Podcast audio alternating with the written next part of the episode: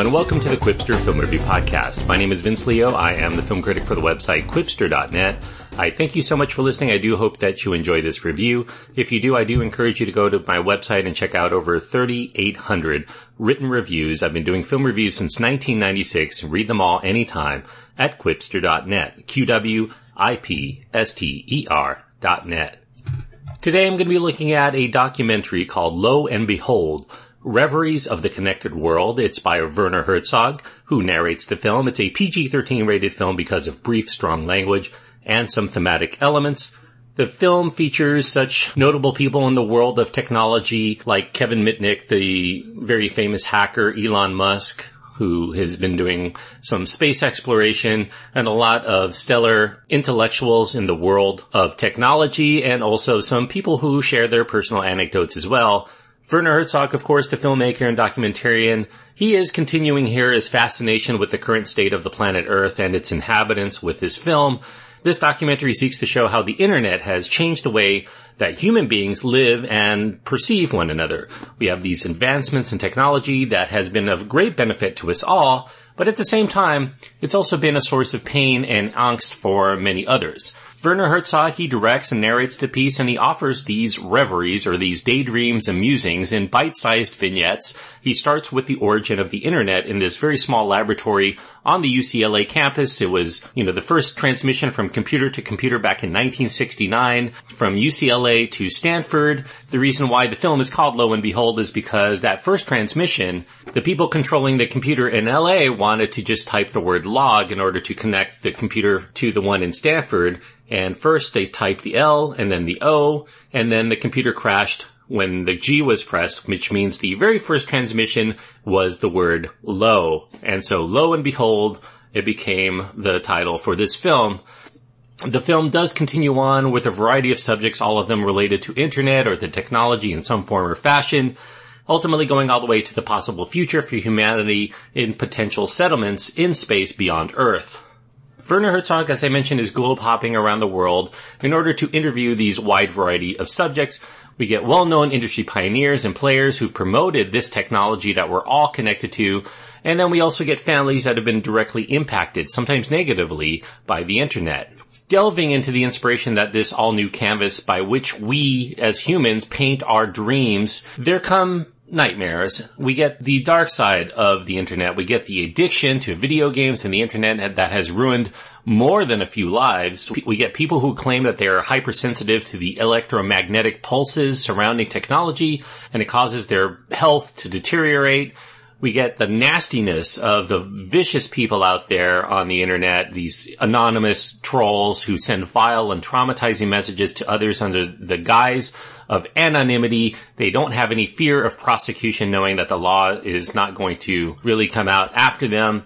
You know, the ills of the internet pile up for a bit in between the more glorious examples. We get the, the addiction, the bullying, the hacking, the cyber warfare on a more global scale and those are just some of the avenues that are explored on the dark side, but they still remain personal enough in their stories to give us pause about the wonder of technology to make the world free of troubles because humans are inherently a mix of both good and bad and unfortunately the internet because people's activities are often shielded bring out a lot of the worst parts of humanity unfortunately.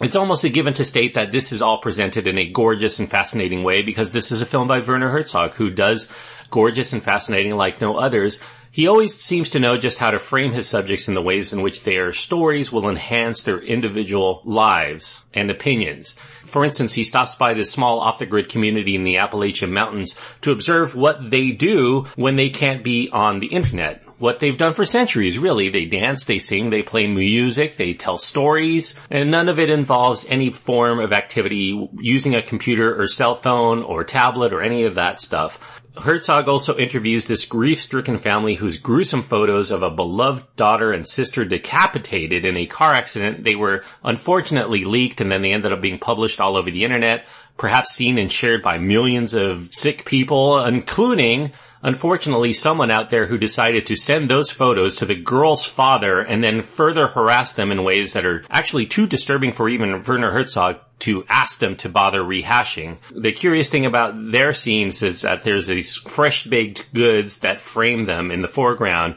And it's, it's kind of odd and surreal in its fashion, but I guess they're there to show that this is a family that's trying to give the semblance of normalcy, even though the tragedy and the subsequent evil acts toward them for instance, the mother calls the internet the manifestation of the Antichrist, which is very provocative to say, but if you think about it, really, it causes some of the most evil deep within humanity to come out. Certainly a lot of people would not do some of the things that they would do if they didn't have that anonymity. You know, you couldn't see somebody walking up to the father and actually handing him the photos knowing that he could very well sue or take matters into his own hands it's just, it's easy to wreck the lives of others and really perceive no consequences out, causing a lot of daily pain to the families who have incurred such tragedies.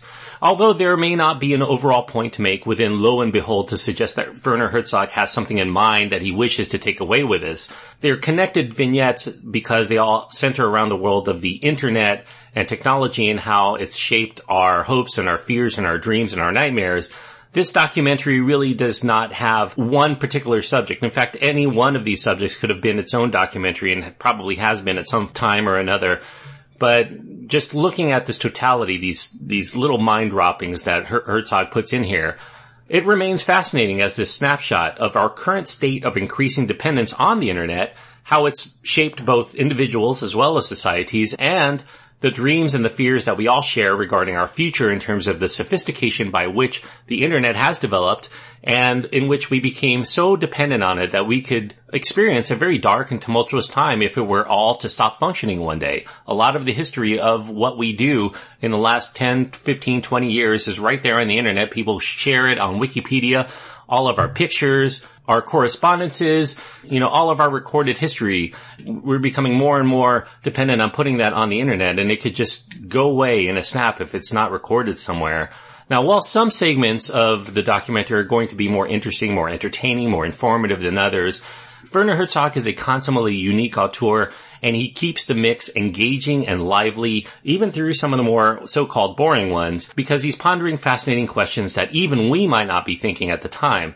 And that catapults, lo and behold, into another winning time capsule worthy documentary that is definitely worth seeking out for all viewers who want to theoretically behold what the world might be like, both optimistically utopian or nightmarishly perilous with or without the internet both now and in the future.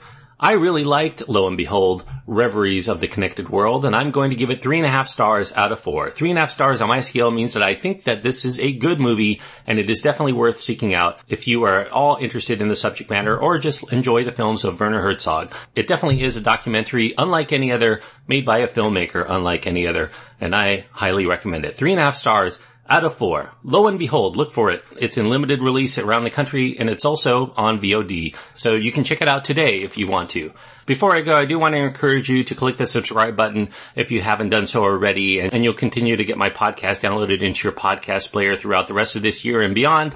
And also, if you've been listening a while and you want to support the show, you can do so by either going to iTunes and leaving a review, or you can go to patreon.com slash qwipster and leaving a donation. And if you do leave a donation, let me know if you want me to review a film for you, and I will go ahead and do so if you want to sponsor the show for as little as a dollar a month. I do 15 to 20 reviews every month. It's just pennies for each episode. You can find my contact information too at qwipster.net, Q-W-I-P-S-T-E-R dot net.